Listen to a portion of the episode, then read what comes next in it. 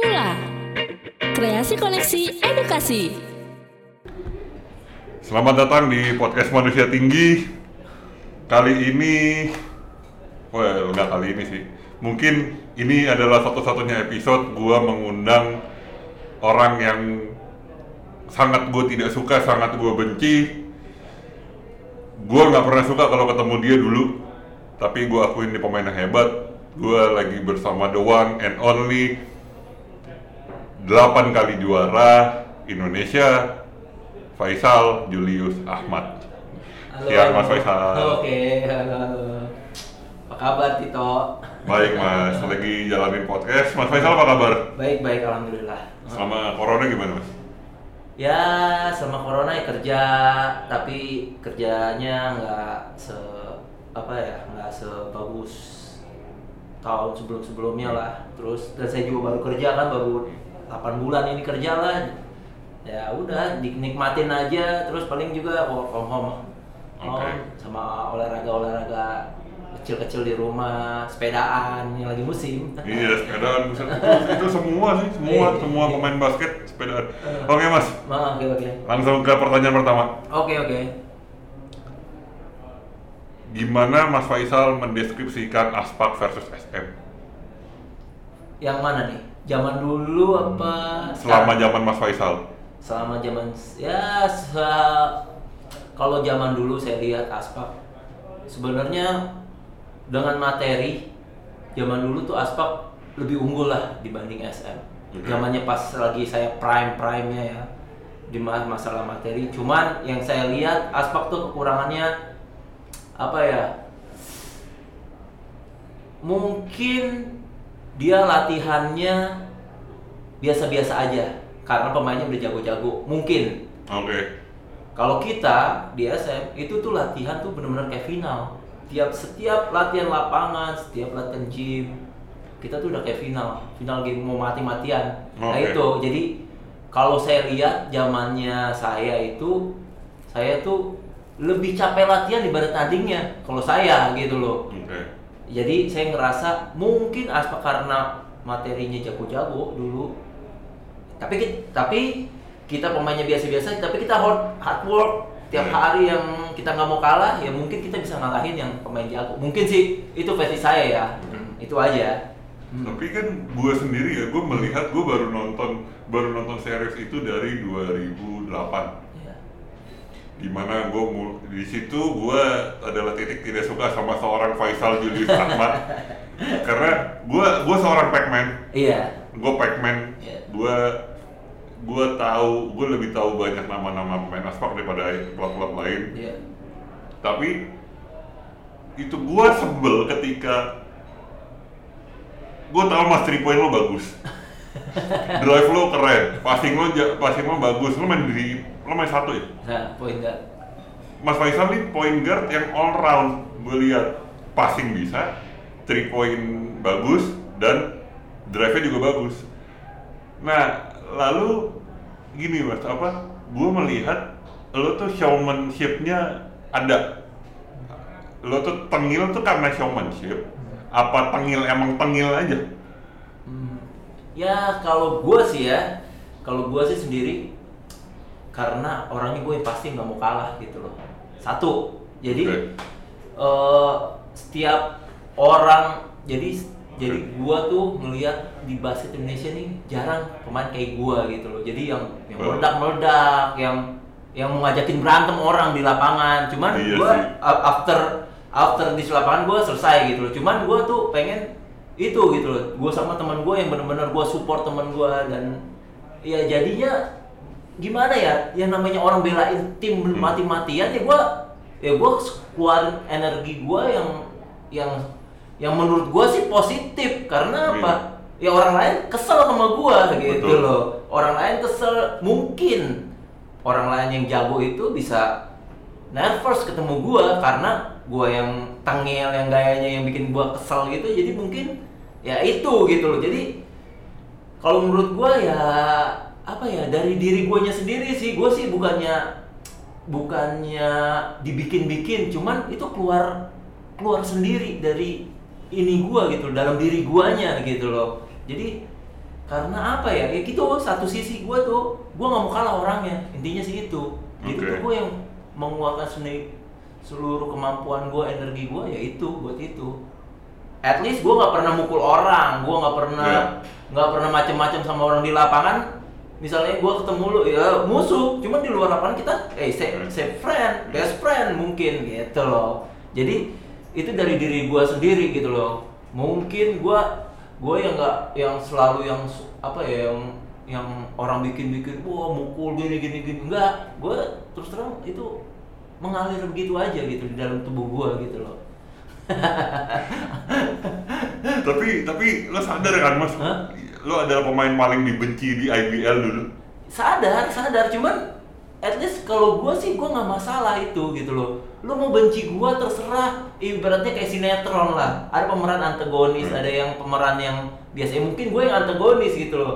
Tapi gue gue positif. Gue nggak pernah yang antagonis tuh yang merugikan tim gue sendiri tim.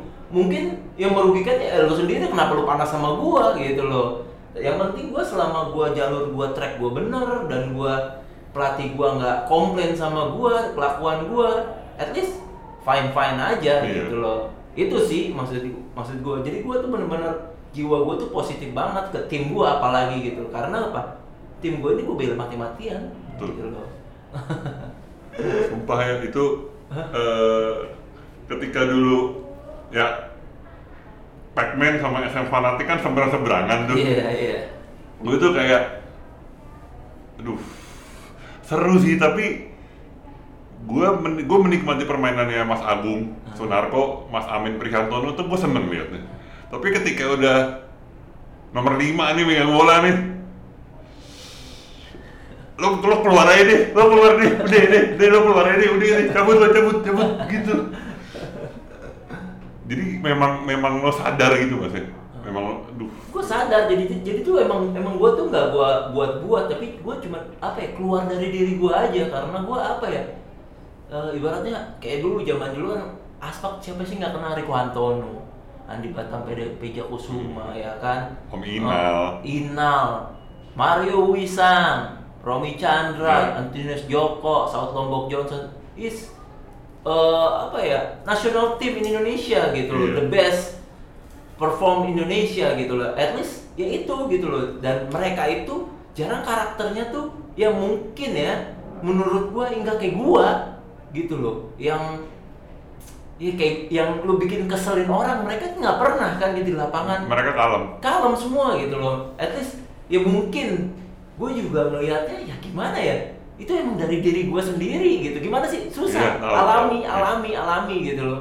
Itu keluar pas pas lawan Aspak doang, apa lawan semua? semua semua tim pasti gue yang yang apalagi ya match up-nya gue pasti gue intima, intimidasi mereka gitu loh. Supaya apa? Lu turun gak mentalnya ketemu gue gitu. At least ya ya gitu aja lah. Maksudnya keluar aja begitulah. Nggak nggak gue bikin bikin cuman ini namanya olahraga gitu ya emang ada orang kayak gitu gitu loh. Iya. at least gue lihat juga di NBA yang nggak usah jauh-jauh lah Liga Filipin. Pemainnya semua rata-rata kalau gue lihat anjing kayak gue nih di lapangan gitu kalau gue lihat videonya kan. Sorry. Kayak "Eh, kok mirip gue ya? Di NBA kok mirip gue ya gini? Ada kan maksudnya? Ya kan emang orang-orang kayak gitu tuh emang punya apa ya? Ya keluar sendiri gitu loh. emang Hmm. dia punya kayak gitu dia punya, keluar sendiri gitu mungkin di diri dalam diri gue tuh keluar begitu gitu loh.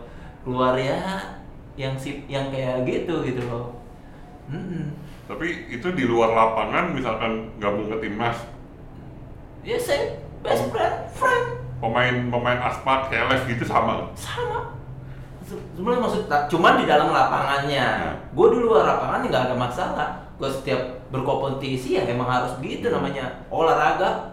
Berkompetisi ya karena jiwa gue udah begitu ya at least ya begitu gitu loh Oh, sampai sekarang gue paham.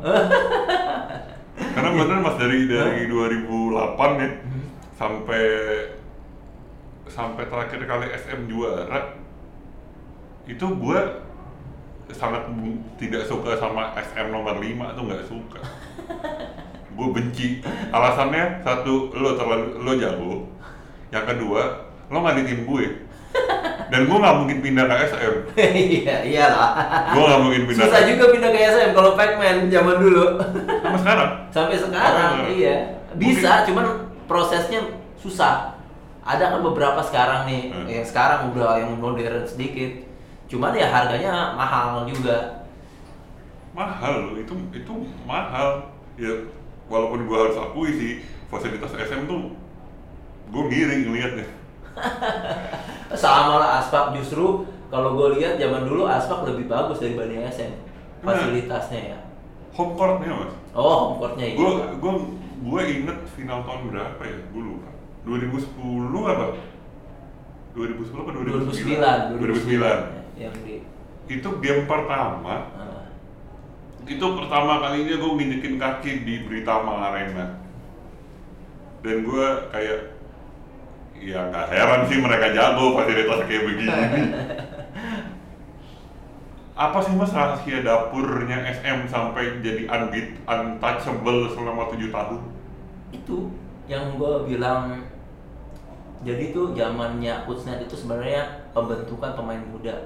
Waktu itu kan SM jadi tuh sebelum Coach Ito masuk lah. Heeh. jadi tuh tahun 2002 kan gue masuk Oke. di SM kan nah itu kan banyak pemain-pemain muda banyak-banyak pemain senior juga kan kayak dulu dari aspak tuh si Cokorda Brothers ya kan? Ada Cacing ada Iboy akhirnya busan. Eh, terusnya eh, masuklah banyak junior junior dari SM Amin. Terus Wenda waktu itu Yobel. kan Yo, Yobel baru masuk dari IM ya kan? Di trade. Nah de, pas waktu itu ya Kus itu ngeliat nih apa sih yang kita butuhin ternyata buat ngalahin Aspak itu sih. Ya jadi mungkin secara materi secara pengalaman ya kita kalah sama Aspak waktu zamannya ya. Sito mikir dan kita dikasih challenge sama dia eh lu tuh bukan apa-apa lu jago latihan belum tentu lu menang sama Aspak garanti dia bilang gitu kan. Aspak waktu itu kan dari 2000 2001 2002 2003 ya Aspak terus kan yang Iya. menang jadi kata Sito ya kita harus ngalahin dia dengan apa? Ya kita harus latihan dia latihan 100% kita 200% gitu loh waktu Oh, itu. jadi tuh yang benar-benar tuh kita yang gue bilang dari yang pertama tadi wah latihan kita kacau banget. Itu tuh latihan tuh 4 jam terus 2 jam sorenya. Nah pagi 4 jam?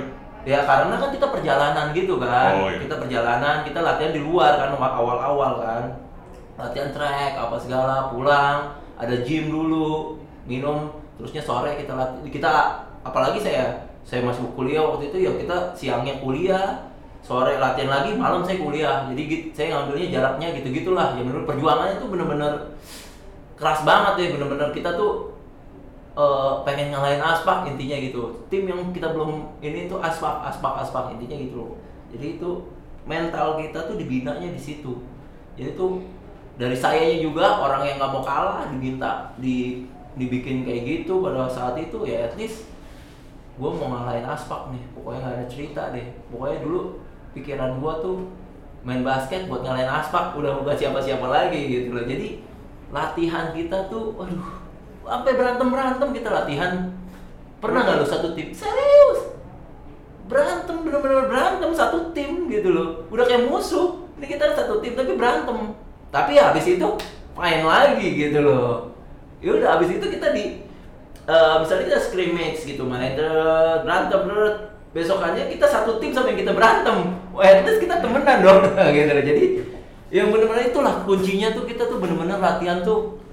Wah parah banget deh. Pokoknya gue tuh perjuangan gue tuh waktu pas gue mau mindset gue mau ngalahin aspak itu tuh gila latihannya bro. Bener-bener deh jadi gue tuh bener-bener kuliah tuh bener-bener gue setting banget. Kan waktu itu kalau zaman dulu tuh gue kuliah bisa gue pilih kan. Hmm. jadi gue kuliahnya siang balik baru latihan. Malamnya lagi gue kuliah lagi. Nyambung gitu loh jadinya. Tapi ya udah nikmatin aja. Mm-mm. Oke, ngomongin pendidikan mas, kemarin gue baru nonton videonya SM yang ulang tahun 25 tahun. Oh, ya apakah pendidikan segitu dipikirinnya sama manajemen? Iya sih. Kan- dipikirin. Ya waktu itu emang SM sih waktu zamannya gua juga sampai sekarang mungkin ya Mas Erik tuh ngelihat dia tuh nggak mau anak-anaknya tuh nggak sekolah. Jadi emang ininya dia basket tuh nomor dua ya pendidikan nomor satu intinya sih gitu dulu ya nggak tahu ya di pemikirannya dia sekarang juga yang itu cuman kita harus kuliah pokoknya minimal kita semua rata-rata S1 ya pas zamannya saya emang rata-rata S1 semuanya gitu loh at least even pun saya waktu itu ditawarin S2 saya nggak mau karena saya udah married saya nggak ada waktu lagi buat kuliah saya mikirnya gitu gitu loh Oke. jadi yang sekarang-sekarang ini kayak Dodo, Bona itu pada S2 semuanya karena dia belum merit kan. Yobel juga S2 ya? Yobel enggak, satu aja. Oh iya. Hmm. Oh iya. Oh iya Dodo, Dodo di Dodo. Dodo sama Bona akhirnya dia ngambil S2 gitu loh.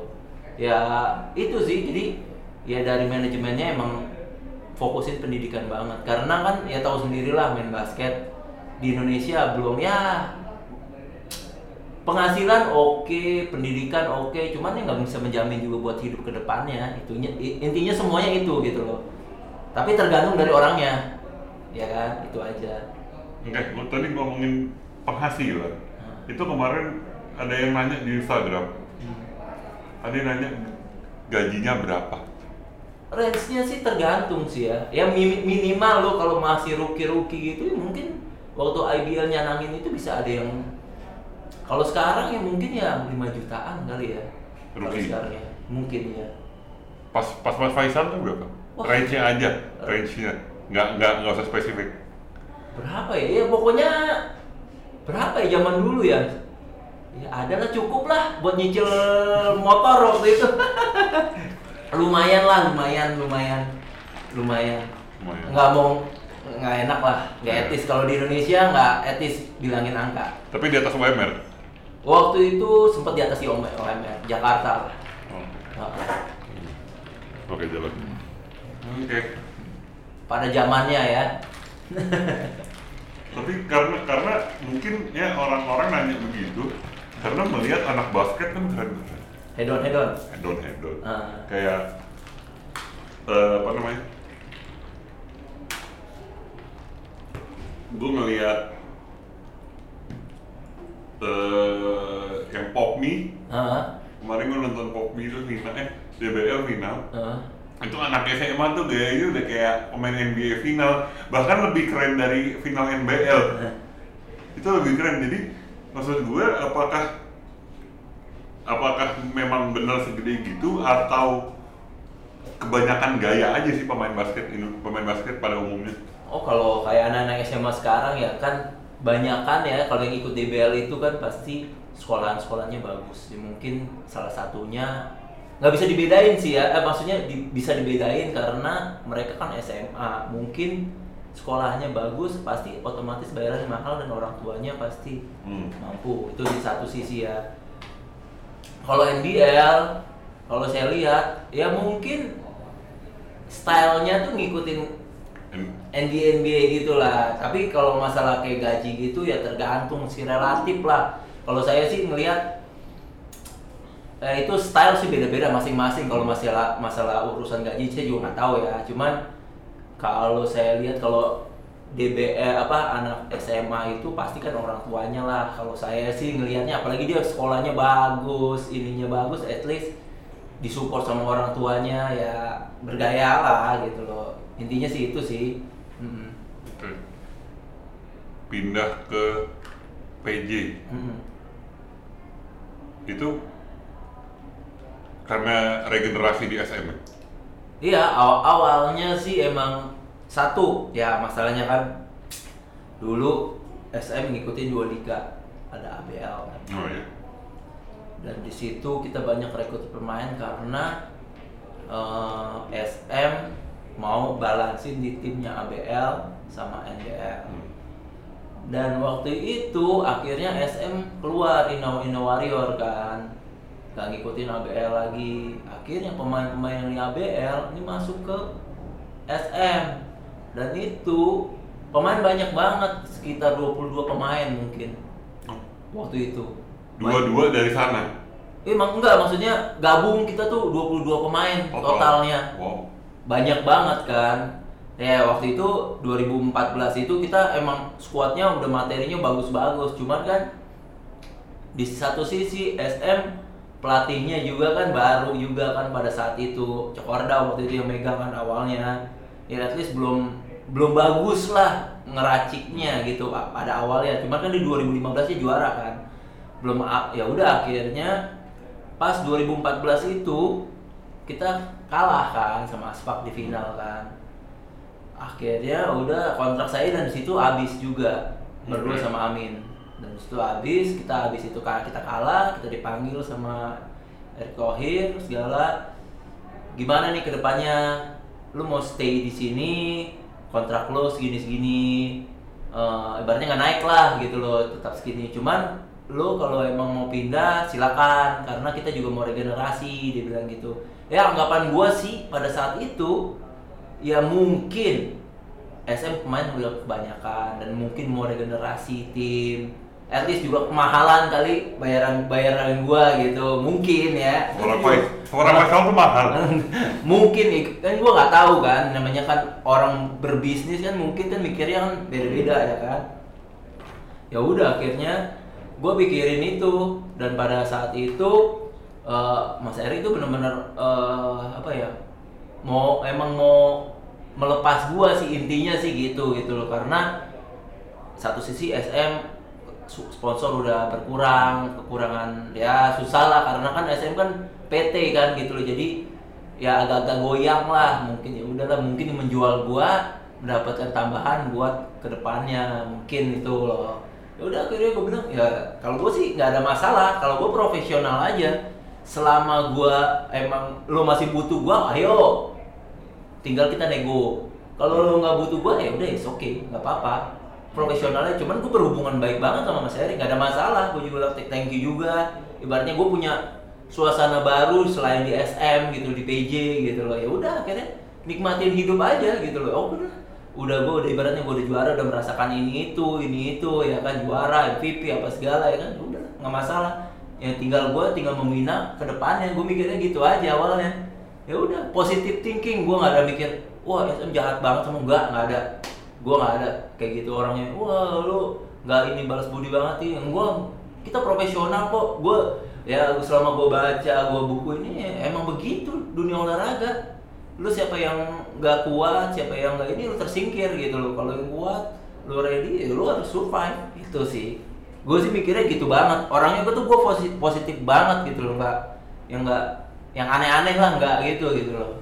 Hmm. Berarti di SM tuh 12 tahun. 12 tahun 12 12 tahun. tahun. Akhirnya lah. Hmm. akhirnya ke PJ dan 2017 juara juara di Britama. Britama Gue mau nanya Mas, rasanya gimana? Wah puas banget. Nih ya bayangin ya, gue di PJ nih 2015 pas final NBL itu gue final lawan SM. Gue udah menang 3 poin, akhirnya gue kalah. Itu di Bayangin ya. Jogja ya? Di Jakarta. Oh, Jakarta. Di Hall A. Iya, gue udah leading 3 poin. Waktunya tinggal satu menit berapa detik gitu loh. Bisa kalah gitu loh. Itu tuh gue nyesek banget dan NBL lo tau sendiri sekali doang game ya. Wah, gue bener-bener aduh. Tahun pertama gue di PJ, gue kesel banget ini gue. Anjir, masa gue nggak juara sih ini? Dia bilang, biasanya gue juara, kok nggak juara gitu loh. Jadi gue mikirnya tuh, ah nggak ada deh. Tahun depan, oke. Akhirnya ketemu CLS, ada Jamar kan naturalisasi kan. Udah menang best of three waktu itu IBL balik lagi ke IBL. Udah menang 1-0. Tinggal besokannya nih kalah satu sama akhirnya kalah 2-1. Mewek nggak lu? Dua kali juara. Anjrit, gue bilang, aduh gimana ya? Gue bilang, apa yang salah sama gue ya gitu loh. Kan penasaran banget gitu loh. Akhirnya gue udah tuh 2017 aduh kontrak gue juga udah mau mau habis tahun itu ah gue berdoa sempat berdoa sama Allah gitu loh. Ya emang gue nggak minta apa-apa. Gue udah nggak minta kayak dulu gue mau juara lagi gini enggak gue kasih yang terbaik aja deh tim gue gue inget banget gue tahajud malam-malam itu. Pas malam 2017 itu game ketiga lawan SM itu gue nggak minta apa-apa. Ya udahlah kalau emang lo apa gue nggak minta. Gue yang bikin yang gue yang terbaik dan tim gue yang terbaik. Gue minta itu doang gue nggak minta juara. Alhamdulillah malamnya juara dan itu di wah gua gua pas gua juara tuh gua ambil itu bola yang habis juara. Gua kelilingin tuh bola Eh, gua kelilingin gua lari gua teriak semuanya. Orang-orang gua nggak tahu deh. Gua teriak ah kira senang. Akhirnya gua samperin ada mas Erik gua samperin mas. Ma- mas sorry ya gue bilang gitu. Eh nggak apa-apa sal. Good good good. Good performance dia bilang gitu. It's okay. Ya udah it's okay. Jadi itu bener-bener gue tuh puas dan bola itu gue bilang eh ini bola nih buat gue ya. Jangan jangan dikasih sama orang ya gue bilang gitu. Ya akhirnya bola itu gue simpen gitu loh sampai sekarang. Wow. itu tuh yang bener-bener ah, akhirnya udah selesai udah. Gue puas banget gitu loh gue Sangkalain SM lagi ya kan. Akhirnya bisa membuktikan diri bahwa bisa juara se- selain di SM gitu. Ya, itu juga satu sisi karena ya itu final tiga kali akhirnya final juga dan gue ingin pas gue emang pindah ke PJ itu emang gue pengen pengen bawa PJ juara. Intinya sih itu juga. Berarti udah sama coach Ito ya? sama Coach Sito Sito juga pertengahan baru masuk di PJ 17. 2017 Ah. jadi itu kita awal-awal di 2017 itu kita kalah tiga kali. Berturut-turut. Eh kalah iya berapa kali? Ya? tiga kali berturut-turut. Kita kalah menang sekali kalah tiga kali. Kusito masuk kita straight menang terus jadi straight menang terus sampai sampai di final eh sampai semifinal pun menang juga sama Pasifik sama Stapak menang 2-0 yang gak disangka-sangka sampai final 2-1 Wow. sampai gue tuh yang benar-benar ya emang dia semua tuh udah diatur sama yang di atas gitu. Cuman bagaimana usaha lo effort lo gitu aja sih. Kalau gue sih percayanya itu aja. Ya mungkin gue nggak juara-juara dua tahun lalu emang di atasnya bukan emang lu buat juara gitu loh. Kalau gue sih positifnya gitu aja gue nggak mikir. Cuman ya kesel gimana sih lo? Iya. namanya kalah di final gitu loh kan dua kali gitu. Dan di depan mata gua ka- akan juara jadi nggak juara ya kesel aja gitu Berarti tiga kali tiga tiga tahun beruntun tuh final. final di PJ Wow, that's hard. Itu Iya, sakit. itu sakit banget gua. Yang yang parah tuh yang gua 2015 itu tuh ibaratnya tuh gua gila satu menit berapa gua menang tiga poin. Bisa kalah. Itu tuh gua ada kali dua minggu nggak tidur. Lawannya SM lagi kan. Gua tuh pengen baratnya tuh ah gila. Ada kali dua dua bulan kali tidur gua nggak nyenyak sampai ah apa ya? Gitu ya. Udahlah. Udah udah udah lep- lepas pikiran gue sekarang kalau gitu gitu udah pengen kangen sih apa adrenalin kayak gitu. Cuman ya udahlah sekarang nikmatin masa-masa pensiun gue lah Wow. Jadi memang memang segitu senengnya ya juara lawan SM di Britama. waduh itu bukan main menangnya. Waktu itu materinya siapa aja mas? Lo, Mas Amin, Amin Daniel Wenas, Daniel Wenas Ragil Adi. Adi Koming Sebenarnya bagus ya. Andrew ya Tiga kali beruntun tapi. Oke, tadi gue menarik tentang yang lo nyamperin Mas eh, eh, Pak Erick Thohir. Hmm. Pak, udah Pak Menteri sekarang Pak. Eh, gim, gue mau tahu gimana hubungan antara Pak Erick Thohir dengan para pemain SM. Itu eh, relationship-nya gimana? baik semuanya kok maksudnya Mas Erik tuh emang kebapaan juga satu sisi dan dia tuh motivator kita juga setiap ya apa ya pendekatan ke pemainnya tuh bagus gitu loh ya selama ini ya gue yang gue rasain dia tuh nggak jarang tuh dia apa ya nggak perhatiin kita gitu loh. At least kalau dia event pun dia sibuk event pun dia menteri mungkin ya sekarang masih perhatiin kita kok gitu loh. At least suka telepon kita zaman zaman saya tuh suka nelfon gitu eh gimana sih? Gini apalagi kalau kita kalah gitu loh. Kurang latihan loh gini gini gini mungkin gitu sih. Jadi at least mungkin ya kalau ke eh, anak-anak dulu mungkin Mas Erik tuh kayak kebapaan buat kita kita juga sih. Oke. jadi itu eh, kekeluargaannya tuh Mas Erik tuh tinggi banget. Gitu ke kita nggak masalah bukan masalah duit juga bukan masalah apa-apa ya masalah gimana sih trust dia ke, ke kita tuh kasihnya tuh tinggi banget gitu loh. Jadi mungkin salah satunya tuh yang termotivasi mungkin itu juga kali ya. Karena bosnya tuh bener-bener support kita gitu loh. Motivasi kita gitu loh. Seperti kayak bapak kita orang tua kita lah. Itu aja sih. Berarti nggak ada gap.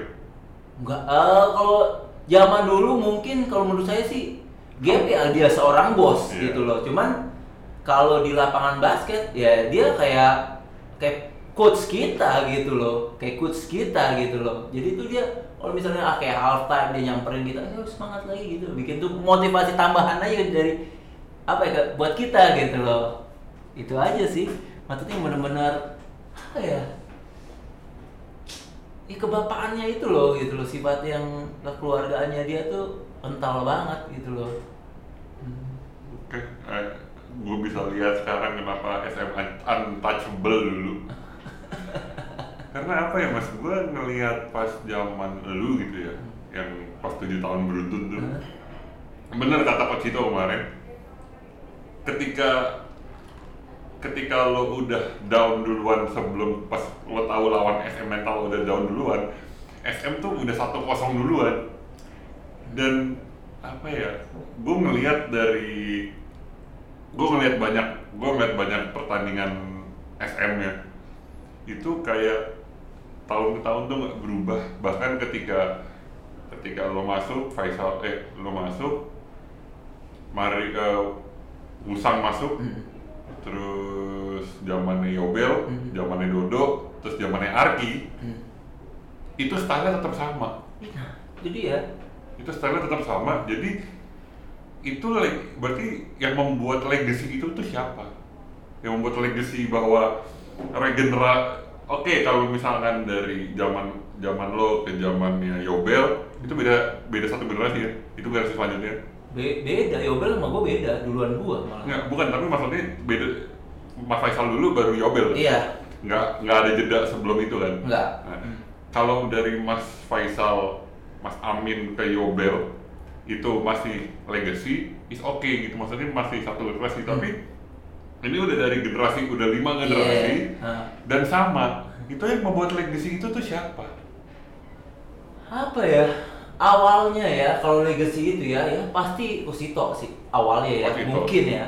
Eh, kalau menurut menurut saya juga Kusito karena apa ya? Eh Kusito tuh dia bukan juga pelat pelatih gitu loh. Dia juga kayak motivator kita gitu loh. Jadi tuh kayak bikin psikologis kita tuh bagus banget. Jadi tuh kita emang latihan tuh ya begitu begitu aja. Jadi apa yang kita eh, latih selama apa sebelum coach net ilmunya diambil sama coach itu cuman apa kita ngebenahin apa yang kurang Oh, Oke. jadi tuh kita tuh bener-bener tuh nggak ada yang nothing special buat yang aneh-aneh gitu loh. Mungkin nih, mungkin kita pattern kita gini, oh mungkin nih hmm, reaksi lo terlalu cepat, lo belum ada screen, lebih didetailin lagi gitu loh, lebih lebih dipelan-pelanin lagi, di slow motionin lagi. Oh berarti lo jangan gerak dulu sebelum peaknya itu datang, mungkin gitu loh. Jadi tuh bener-bener didetailin. At least kalau lu screen lo kena, pasti orang lo nyangkut, pasti lo akan kosong. Intinya sih gitu gitu loh. Jadi itu bener-bener tuh kita detail banget yang masalah di lapangannya. Habis itu di masalah di luarnya kita juga didetailin sama dia. Lo kalau mau lo mau mau bagus, badan itu duit lo. Terus itu tuh bilang ke gua gitu. Jadi lu jangan sembarang-sembarang makan di luar, lu nongkrong malam-malam apa segala malam-malam. Itu nggak bagus buat diri lo. Karena apa? Kalau lu turun, iya lu nggak bakal dapat duit banyak intinya sih Kusito bilang ke gue kayak gitu jadi at least gimana sih kalau lu pelatih lu negur kayak kayak gitu kan at least lu motivasi lu buat menjaga diri lu sampai sehat ya Iya. itu jadi tuh antara di lapangan sama di luarnya tuh bagus banget gitu loh jadi tuh kita yang bener-bener teman-teman kita juga tuh saling mengingatkan juga. Wah lu misalkan kita latihannya berantakan gitu kan.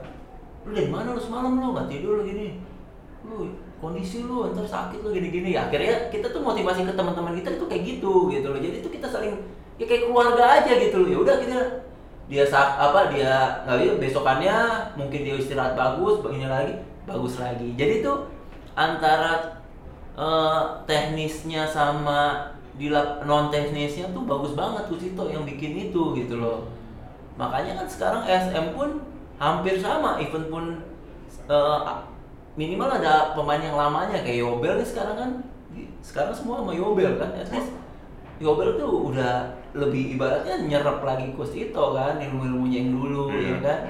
Jadi ya selama ini ya akan begitu aja menurut saya SM legasinya tuh tetap bagus gitu loh. Jadi tuh aduh susah. Eh, gimana ya? Dan Mas Eriknya tuh bener-bener pantau. Jadi gitu loh jadi pelatihnya ada non teknisnya yang ada ini yang di atasnya lagi pantau.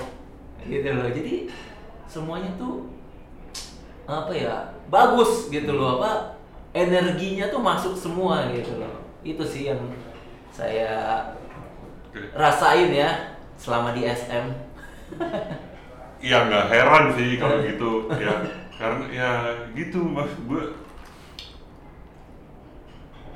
gue lama-lama juga sebagai penikmat basket ya ngelihat SM tuh well semua tim kalau mau kayak SM ya mesti usahanya kayak SM Nah itu, betul. Banget, betul banget. Itu ya lo ibaratnya mau ngalahin SM, SM 200 lo 300 kerjanya. kalau SM udah tolong 300 SM jadi 400 kan mesti 500 Nah 500, at least kayak gitu. oke jadi Ah. jadi coach Ito coach, dimulai dari coach Ito wow Kalau ibaratnya ya, ya, ya itulah maksudnya SM itu tuh kalau misalkan dulu nggak dibatasin apa segala IBL apa segala sama liganya kita nggak bakal hancur itu tim yang mah hancurnya ya kita bakal tua aja kita akan menurun di situ gitu loh ya kemarin coach Ito bilang yang masalah itu Iya. Kalau kita nggak ada hancur itu, wah, an sampai 10 tahun, 20 eh, sampai 15 tahun mungkin ya.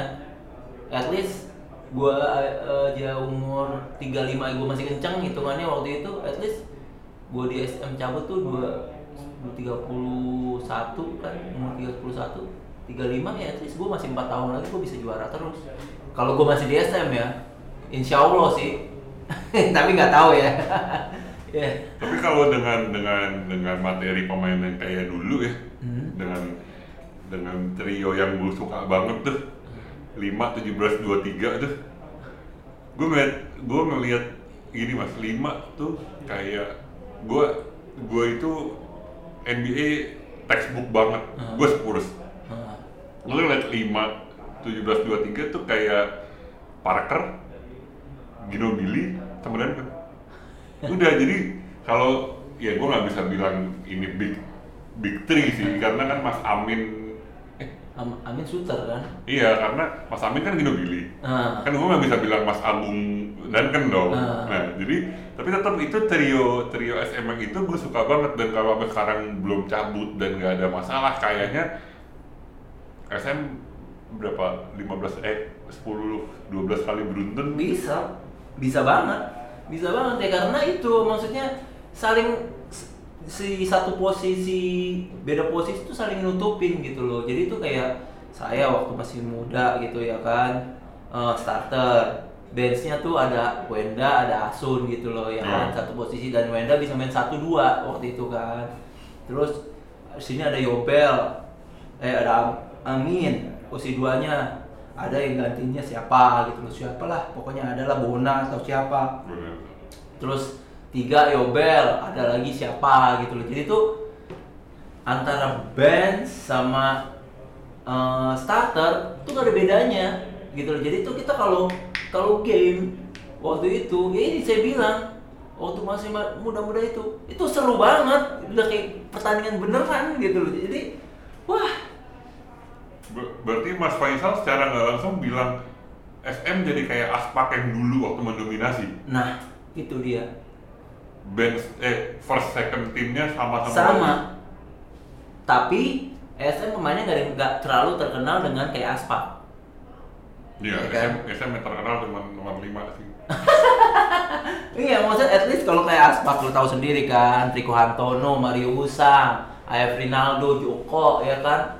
Terus Romi Chandra, at least mereka nama-nama yang bukan asing lagi di telinga masyarakat Indonesia ya kan?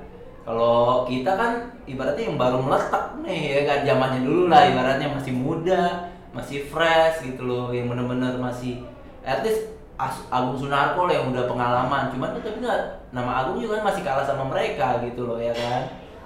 Sama Agung juga masih kalah sama dulu tuh.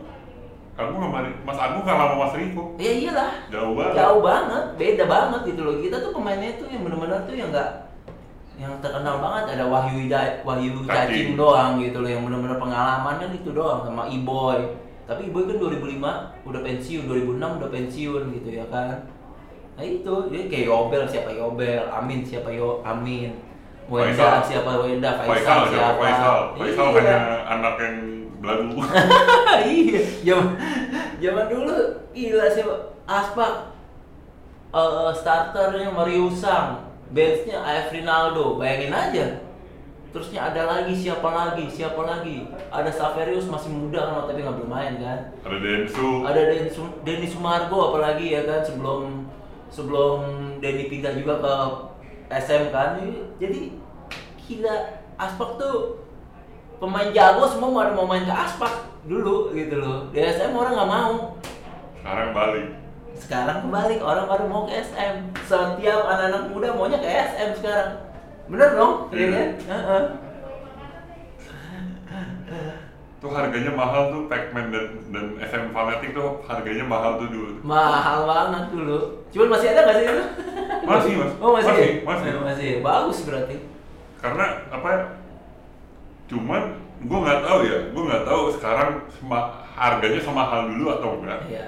Karena kan dulu ketika nih buat yang baru ngikutin basket Indonesia sekarang, dulu tuh dari dari awal sampai jadwalnya berubah itu pokoknya seri Jakarta hari Sabtu jam 6 sore itu udah ketahuan pertandingannya siapa. Jam 6 tuh itu udah pasti mas.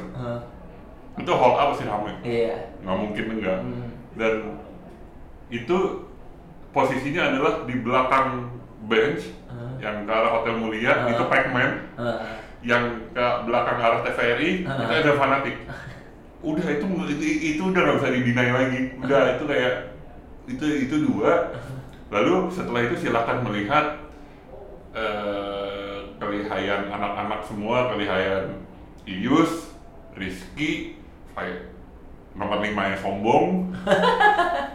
Terus Mas Amin Mas Agung dan semuanya itu di lapangan. Udah.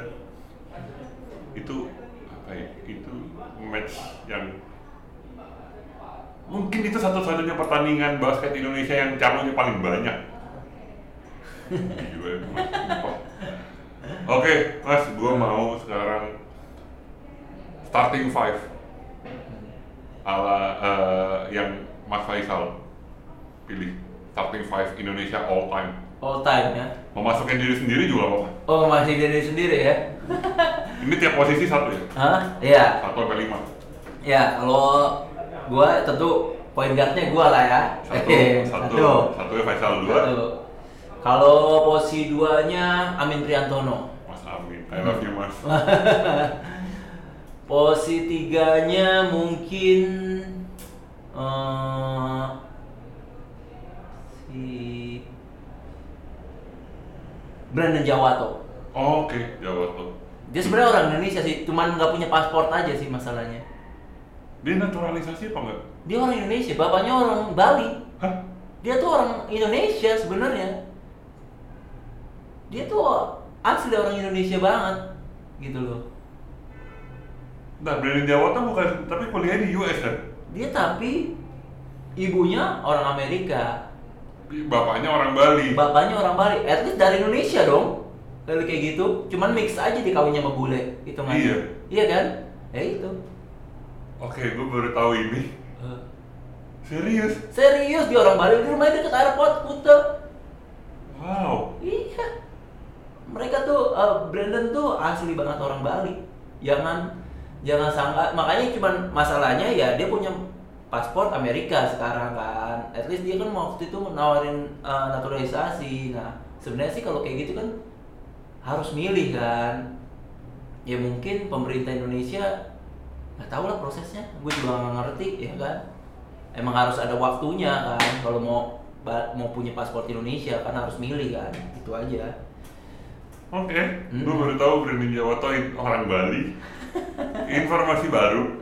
Oke, oke satu Faisal, Dua dua, Amin. Amin, tiga Jaw- Brandon Jawato, Jawato. empat empat Roni Gunawan Rogun, lima limanya siapa ya Eh, zaman dulu apa zaman gua ya all time. all time ya Cokorda, Toyib, Marsanto, enggak kalau Lolik? gua eh posisi empatnya posisinya empatnya lolik lah oh Pak Toyib. empat lolik karena gua kan ngefans sama dia juga kan no, limanya Roni Gunawan Oh, seorang Faisal ngefans sama Lolik. Gua Wow. ngefans sama Lolik. Iya benar. Dari gua ini gua benar-benar ngefans sama dia gitu loh. Oke, berarti ada Faisal, Amin, Jawato, Lolik, sama Rogun. Rogun. Oke. Satu pertanyaan terakhir. Siapa pemain yang paling malas ketemu? Yang paling eh bukan paling malas ketemu apa ya? Pemain yang paling seru pas ketemu, yang paling you have to get to 100% kalau ketemu dia. Ini Mario Usang. Kan setim lebih, enggak? Enggak kan? Tapi sama setim nggak? Timnas. Enggak, bukan. Oh pernah waktu ABL 2009. Oh, setelah berarti selain itu nggak setim. Enggak. Berarti memang motivasi motivasi ketemu dia itu gimana? Iya, ya gue bikin kesel dia. Asli gue jaga dia, gue tempel dia nggak jangan kasih dapat bola gitu loh. Dapat bola gue problem. Intinya sih itu gitu loh. Pemain paling sulit dihadapi dia?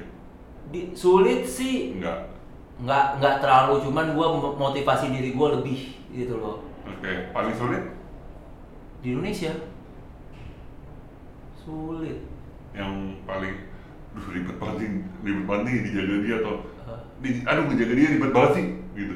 Yang paling yang paling susah, yang paling kewalahan. kalau satu posisi mungkin dulu si ini ya siapa Yayan ya dulu ya Ya ya.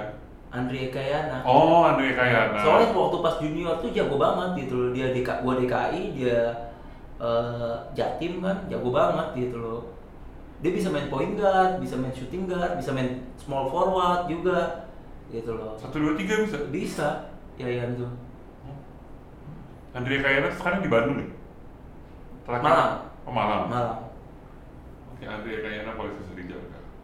Oke, Mas, eh, podcast gue punya tradisi Hmm. closing dari tamu. Terserah mau ngasih apa pun.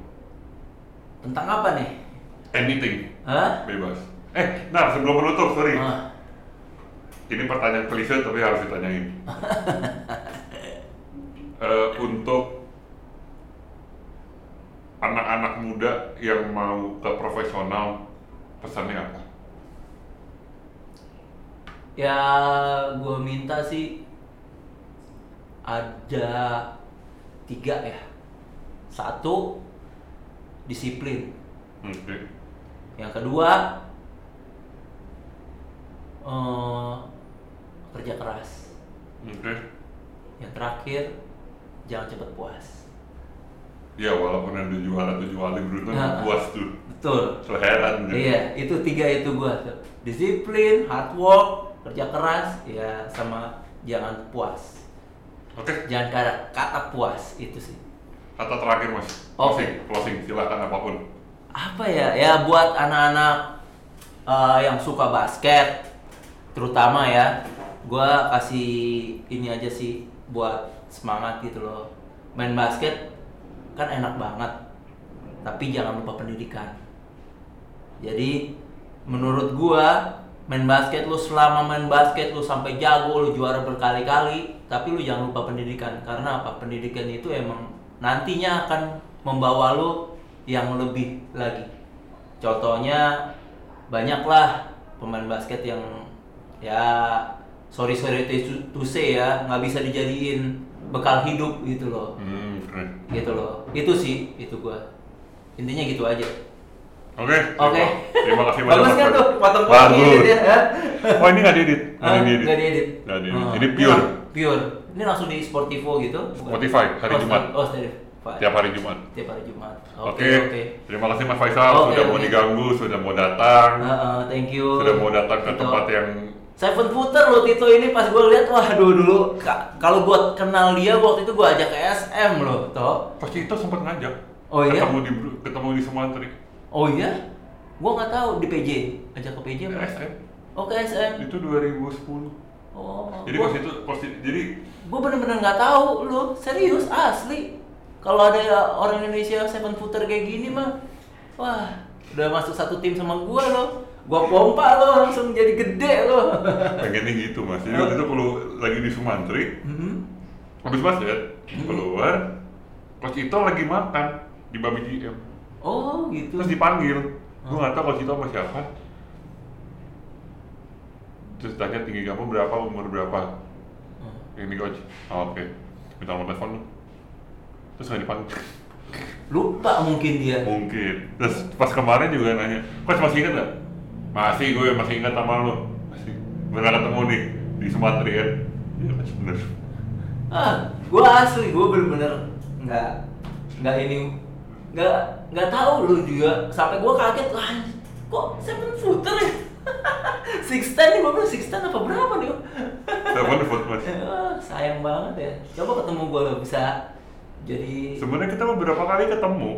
cuman gue nggak gue nggak ngeh kali ya Lagi final tapi. Nggak mungkin dong. mungkin, iya. Kita beberapa kali di Hall A tuh ketemu, Ah. di Britama ketemu, bahkan di Jogja pun kita ketemu. Oh gitu di seri Jogja 2000 Jogja berapa ya 2015 apa 14 gitu oh, final gitu. kita ketemu cuman ya kan gue masih Pacman waktu itu eh masih Pac sampai sekarang Pacman jadi gue nempelnya tuh di Pacman gue ketemu Ah. sama Cecep gue ketemu Ah. sama Om Ina segala Ah. macam gue agak menjauhi bis SM sih tapi ya Hmm. ya udah cuman enggak kan maksudnya sekarang kan maksudnya lo lebih sekarang lebih objektif Iya. cuman tetap aja nggak pengen SM menang tetap intinya itu intinya gitu ya teman real Pacman oke bagus lah. Maksudnya Cuman- eh, itu kan hak lo. Kalau Iya. gue sih terserah lo. Gue nggak mau maksain lo "Ah, ini sih kayak SM gitu lo. Enggak. Hak orang nggak boleh kecuali emang lo mau pindah sendiri, oke.